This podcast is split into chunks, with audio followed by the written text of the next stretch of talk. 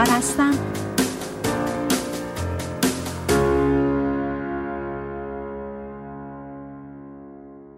سلام از می‌کنم خدمت شنوندگان بسیار عزیز برنامه زیستن و رستن. همیرا غفاری سروشیان هستم و صدای منو از رادیو بامداد میشنوین. همونطور که بارها اشاره کردم من وقتی که بیشترین مراجعه کننده ها رو در مورد یک سری مسائل و مشکلات خاصی در دفترم می‌بینم و باهاشون صحبت می‌کنم. بعد تصمیم می‌گیرم که یه برنامه ای داشته باشم که راجب اون موضوع باشه و شاید بتونه کمکی باشه برای کسانی که یا میل ندارن یا موقعیت ندارن یا اینکه در واقع عقیده ندارن به اینکه پیش مشاور برن. ولی خب موضوع ها می‌تونه مشترک باشه و یک چراغ سبزی نشون بده یک زنگ خطری رو که بله من هم در این موقعیت هستم و بعد باید براش چاره بیاندیشم. اولا که ما انسان ها موجوداتی هستیم اجتماعی. و اگر که این خصوصیات خصوصیت ذاتی در ما وجود نداشت ما هرگز نمی‌تونستیم از اون زمانی که بدوی و قارنشین بودیم تا به امروز روی کره خاکی با این طبیعت بدون پیشبینی دووم بیاریم.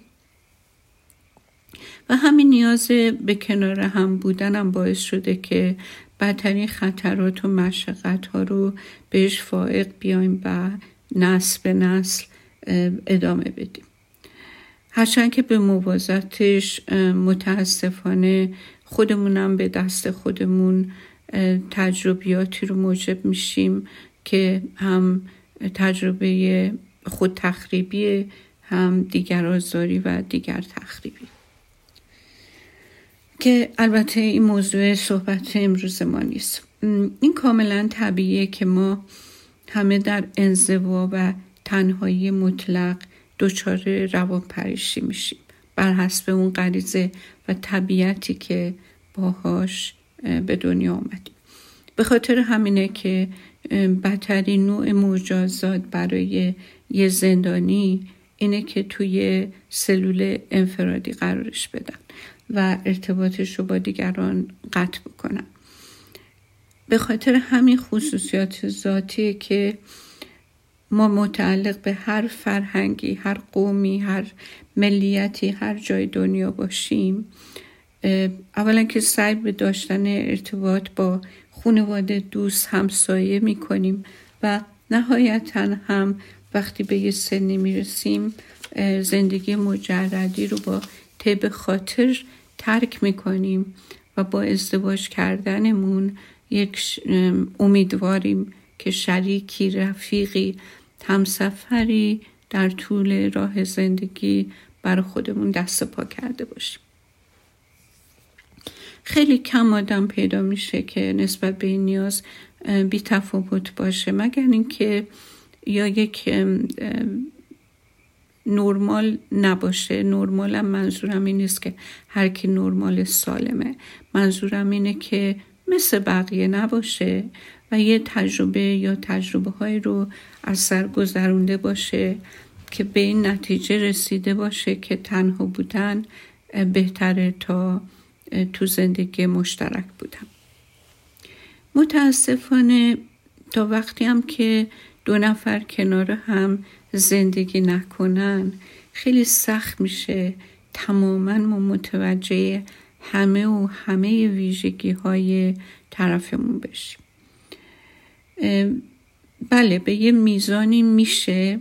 اونم به شرطی که اون فرد و هر دو البته بتونن واقع بینانه هم دیگر رو ارزیابی کنن و اینکه خودشون بدونن چی می‌خوان و هر دو طرف هم در مقابل هم کاملا شفاف و بیزاویه و صادق باشن. حالا اینجا ما یه مثالی بزنیم. مثلا فرض کنین که شما یه سالی هست که با یه آدمی در حال معاشرت. در مورد بیشتر مسائل هم با هم حرف زدین نقطه نظر و آرمانای همدیگر رو متوجه شدین به هم علاقه پیدا کردین و در طول این مدت هم چیزی که رد فلگ باشه ندیدین. مگر اینکه مثلا یه موقع دیدین طرفتون خیلی حساسه و تحریک پذیر رو مثلا زود رنج. خب شما این همه نقاط مثبت در یک آدم دیدین و این یه نقطه رو زیاد راجبش نگران نمیشین. چون که فکر می‌کنین که خب من که این رو هیچ وقت تا اونجا که بتونم قادر باشم نمی رنجونم یا نقشه برای رنجوندنش ندارم و اذیتش نمی کنم و وقتی هم که یه سوء تفاهمی پیش میاد خب اول با کمال میل توضیح میدین بهش نقطه نظرتون رو میگین. مسئله رو پشت سر می‌ذارین موضوع فراموش میشه و شما فکر می‌کنین big deal ی نبود و همه چی خوبه. ولی چیکار می‌کنین؟ اگه با این آدم برین تو زندگی و بعد متوجه بشین که در مورد همه چی آسیب پذیرتر و شکننده تر از آدمای دیگه است که میشناختین. خیلی عکس عملی رفتار می‌کنه. خیلی مودش عوض میشه. خیلی دراماتیکه. انگار که هر موضوع کوچیکی تبدیل به یک درامی میشه. خیلی پررنگ و پرفراز و نشیب میشه. حالا اگر آدم اگه با همچین آدمی هر روز سر و کار داشته باشه شما فکر کنین که تا چقدر می‌تونه این رو ندیده بگیره و بگه که میشه از این گذشت به خاطر ویژگی ها و خوبی های بسیار زیادی که در مقابلش این آدم داره. خیلی خیلی من توی جلسات تراپی دیدم افرادی رو که میان و با همسرانی این چنین چه مرد چه زن دارن زندگی می‌کنن و یه روزی هم به خودشون اومدن دیدن که اولش اصلا مهم نبوده ولی الان که مدتی گذشته حالی دارن انگار دارن روی پوست تخم مرغ راه میرن. همش دارن خودشونو میپان که اون کار خاص رو اون حرف خاص رو اون حرکت خاص رو که البته خودشونم نمی‌دونن چیه. فقط مواظبن نکنه ازشون سر بزنه و طرف دوباره گور بگیره اذیت بشه عکس العمل غیر عادی نشون بده و قسل هازا بعد از یه مدت منی که تمام سعی خودم رو کردم و خودم رو مانیتور کردم خسته میشم و صدام در میاد. چون یه دفعه می‌بینم همه کار زندگی من شده سعی کنم طرفم واقع بینانه به مسائل نگاه کنه سعی کنم توضیح بدم که این وسط من چه احساسی دارم من چی تجربه کردم.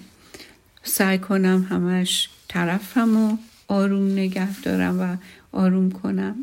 حالا همه اینا اگه مدت زیادی طول کشیده باشه و نتیجه نداده باشه من حسی درم به وجود میاد که انگار می‌خوام همه چی ول کنم و برم دنبال زندگی خودم.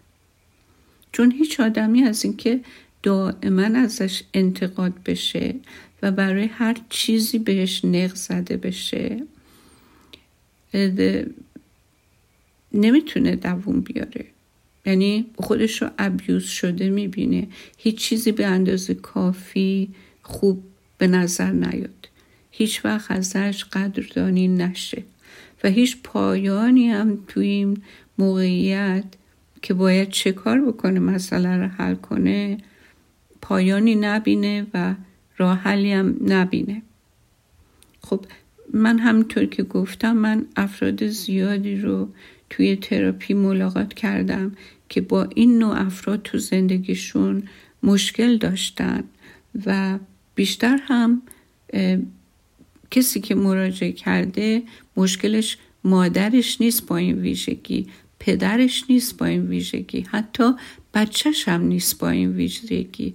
بیشتر همسرانن همسرش این ویژگی ها رو داره و به جای رسیده که دیگه کم آورده و اومده برای چارجویی مثلا یکیشون به من می‌گفت که شوهرش مثل یه آهنی میمونه که با کوچکترین تلنگری انگار داره زوب میشه. یه دونه حرف منفی کافی از رئیسش یا یه نفر. یه ذره بچه هاش درد سرساز بشن.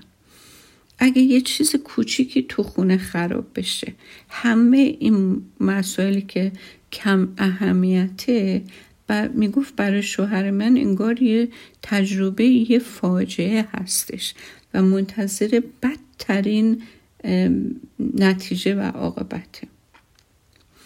یعنی خودشو که فوش میده هیچی به زمین و زمان فوش میده و همش خودشو و منو سرزنش می‌کنه که من باید فلان کارو به موقع می‌کردم فلان حرف رو به موقع باید می‌زدم. تو باید اینطوری می‌کردی بچه رو باید اینطوری میخوابوندیم. نمی‌دونم سه سال پیش به بچه اینو گفتیم حالا نتیجهش این شده. همینجوری دیگه نان ستاپ دنبال یه بدی بعد از یه بدی دیگه یه قصور بعد از یه قصور دیگه. حالا ممکنه هیچ کدوم از این قصورها هم واقعی نباشه. ها ولی برای ذهن آدمی به این تحریک پذیری و آسیب پذیری همه چی مثل یک زنجیر به هم وصله و هیچ هم به اندازه کافی خوب نبوده و یه مشکل جدید که پیش میاد او دیگه این فاجعه است. یعنی مزید بر علته نه اینکه فقط یه چیزی که قابل حله. هر چیزی که این خانم از ویژگی شوهرش می‌گفت نمونه کامل آدمی بود که از استراب از افسردگی در رنجه و همیشه منتظر اتفاقات ناخوشاینده با هر تکون کوچیکی به خودش میلرزه دست و پا می‌زنه توان حرکت یا تصمیم نداره. بعضی موقع همین استرابش باعث میشه که تمام سعیش رو بکنه که با کنترل کردن زن و بچهش یا بادار کردن اونا به کاری که خودش می‌خواد استرابش رو بر برخلاف میل اونا این مجبور کنه اونا رو به کارهایی که با اون کارها که اونا می‌کنن استراب خودش رو تخفیف بده. حالا تو این آدم تحریک پذیر و حساس ویژگی هایی هست که بعضیاش خیلی بالا خیلی سخت سنگین و بعضی کمه. مثلا آدمی که با این تحریک پذیری حالتی که داره عصبانیت انفجاری هم داره. یعنی انقدر فیوزش کوتاهه که همین به, به کوچکترین جرقه یه دفعه انبار بارود منفجر میشه. بازم اگر ریشه این عصبانیت بیجا و خارج از قاعده رو که نگاه بکنیم می‌بینیم که ناشی از چیه؟ از استرابیه و آمپر احساسیه که خیلی زود به خط قرمز می‌رسه. جوری که آدم تعجب می‌کنه که چرا مثلا یه دفعه موضوعی به این پیش پا افتادگی, افتادگی یک همچین حالی رو در یکی برانگیخته. می‌دونین یه دلیل داره که میشه میشه یکی از دلایل اینو به حساب آورد. نه تنها دلیل اینه که فردی که اینطوری انفجاری عصبانیه در خودش ترس و نگرانی و غم و سرخوردگی و احساس حقارت رو همه رو مدفون کرده. و بالاخره با یه دونه تلنگور همه اینا زیر پوشش خشم و عصبانیت از وجودش فواره می‌زنه بیرون. و بعضی از این آدم های تحریک پذیر و حساس هم هستن که نه تنها همه احساسات منفی رو لباس عصبانیت بهش میپوشونن بلکه از این عصبانیت ها هم استفاده می‌کنن برای ترسوندن و مرعوب کردن و سوء استفاده کردن. بیشترم اعضای خانوادهشون به خاطر اینکه وقتی که کنترل می‌کنن مرعوب می‌کنن میترسونن بهشون یه قدرت کاذب میده و یه حس حق جانب بودن میده. خب مثل هر ویژگی دیگه مسئله حساس بودن تحریک پذیر بودن هم درجات مختلف داره. در واقع یک طیف هستش که می‌تونه در جایی از این طیف شخصیت های مثل شخصیت های مرزی و یا مشکلات روانی مثل مشکلات دو قطبی رو هم ما ببینیم. خب حالا ما میریم و برمیگردیم با یه بریک کوتاه و به دنباله برنامهمون ادامه میدیم. با من باشیم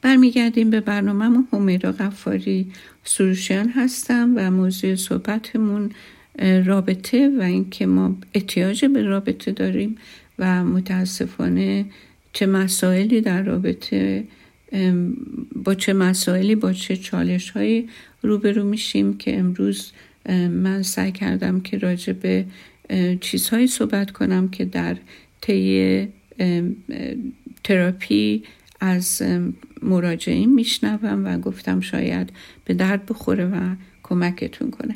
داشتم می‌گفتم که آدمی که حساس و تحریک پذیره در جای مختلف داره. این میزان تحریک و حساسیتش و مثل یه طیف میمونه و تو این طیف می‌تونیم به نوع بد بد بدش که شخصیت مرزیه و بیماری روانی که بهش دو قطبی میگیم اشاره بکنیم.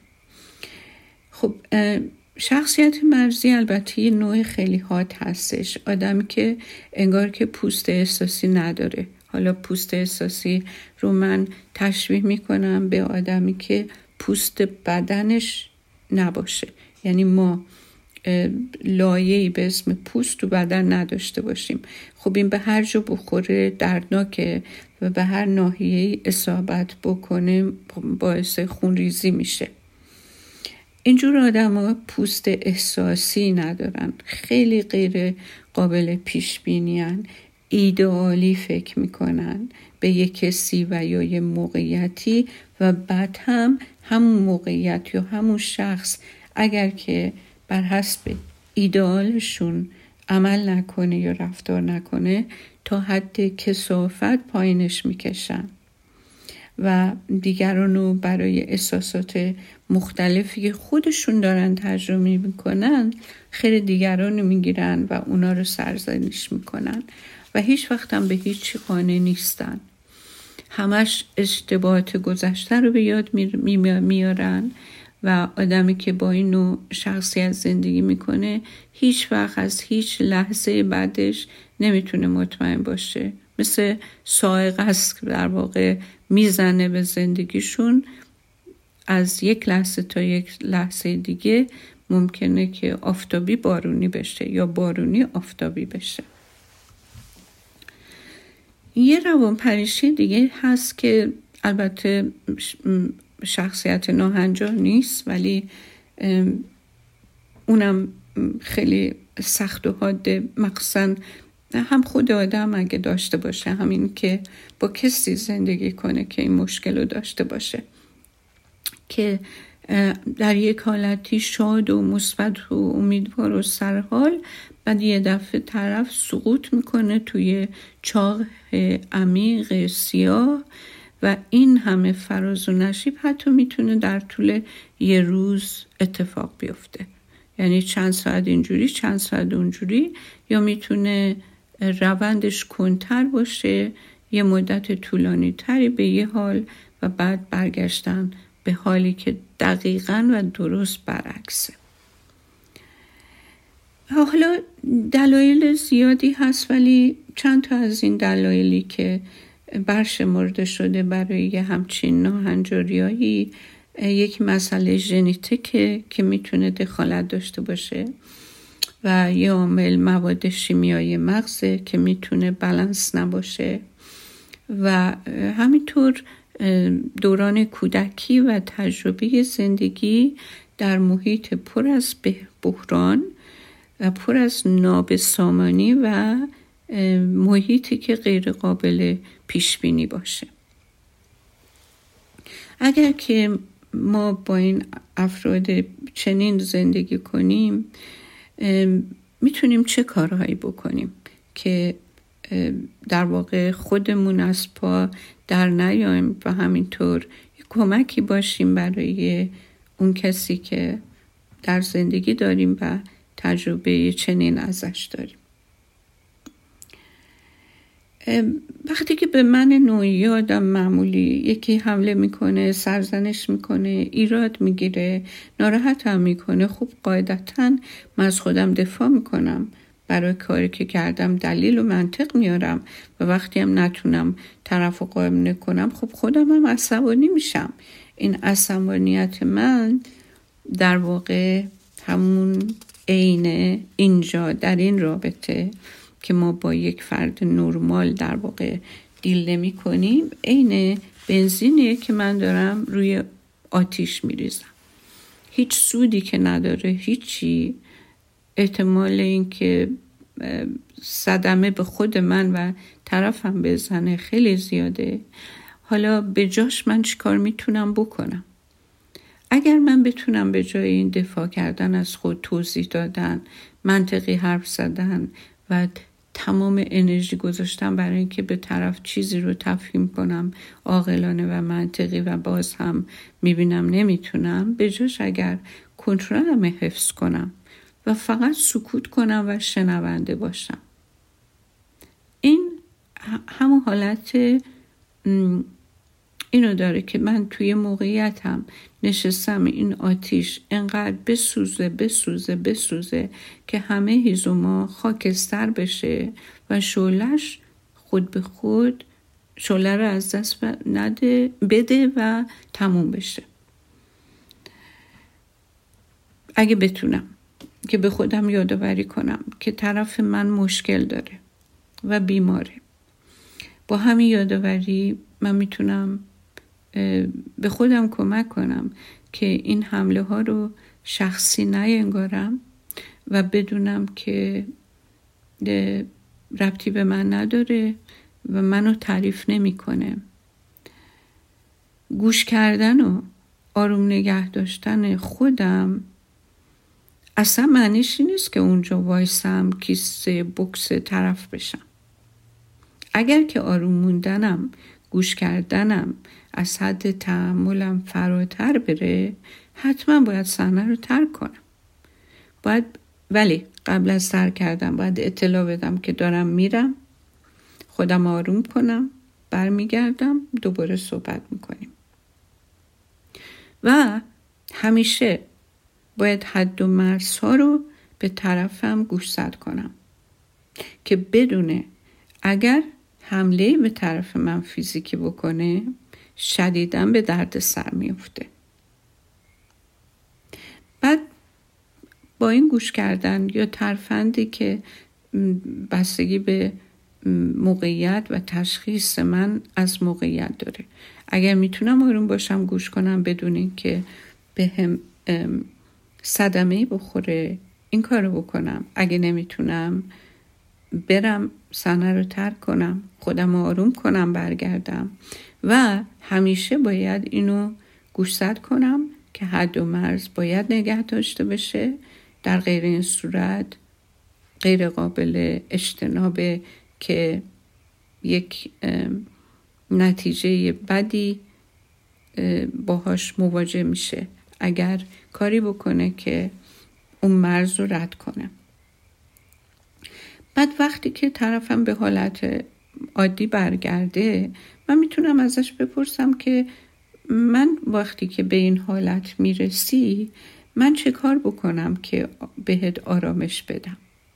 وقتی که تو کنترل تو از دست دادی. منظورم این نیست که شما هر کاری اون شخص گفت برین انجام بدین و زیر بارش برین. منظور این که مثلا اگه گفت دفعه دیگه منو تنها بذار. این کارو بکنین. اگه گفت دستامو بگیر بگیر دستشو.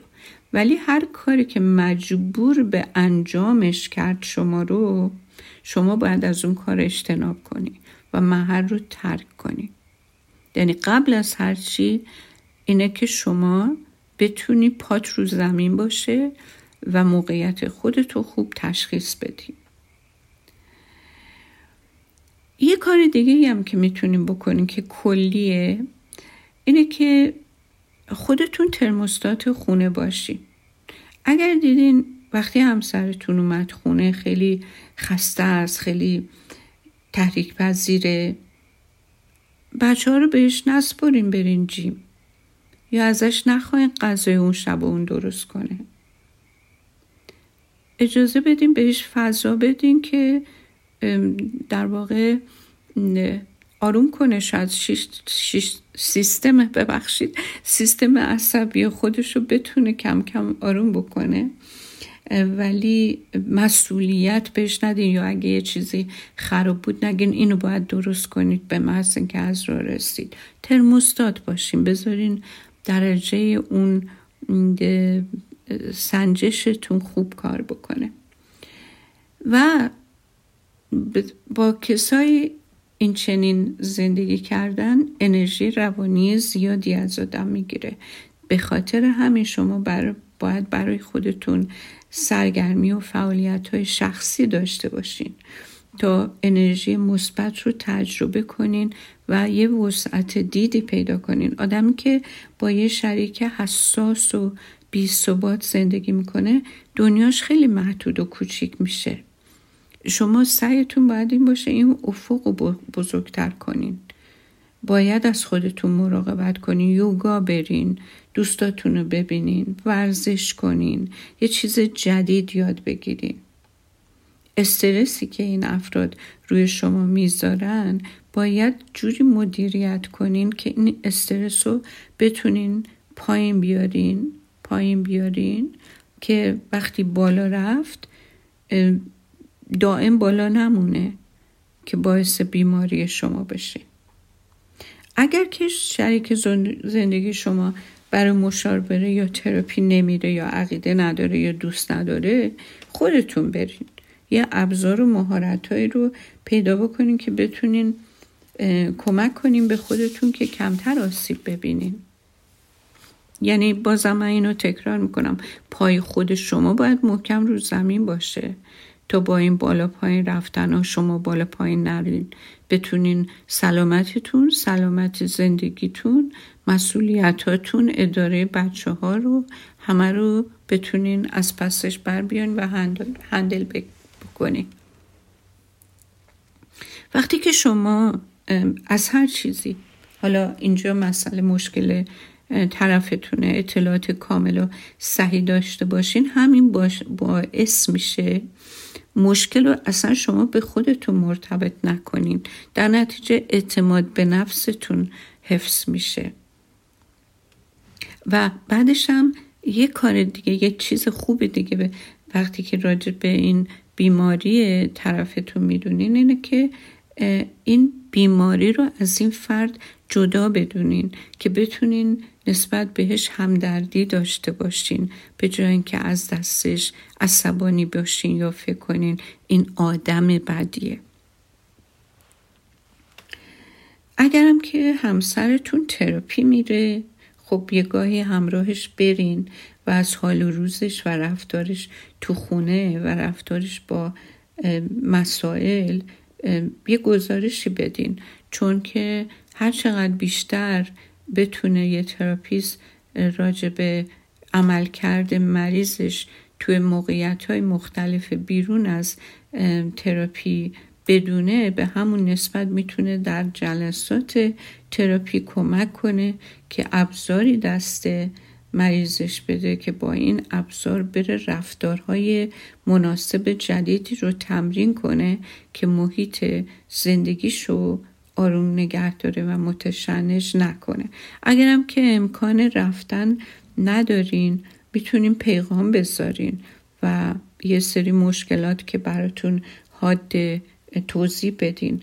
البته شما نمی‌تونین به تراپیستتون تلفن کنین و بعد بگین که مثلا حال زن من چطوره؟ یا حال شوهر من چطوره؟ یا چقدر امید می‌بینین؟ چقدر پیشرفت می‌بینین؟ چون هرگز به این سوالا جواب داده نخواهد شد به دلیل confidentiality ولی شما خودتون می‌تونین تراپیست می‌تونه فقط شما رو گوش کنه. نمی‌تونه به شما بگه که مثلا تو جلسه چی صحبت شد یا چه نظری داره نظرشو به خود مریض میگه به اطرافیان نمیگه مگر که اون شخص خودش اونجا حضور داشته باشه و بعد با اجازه خودش تراپیست چیزی رو شیر بکنه.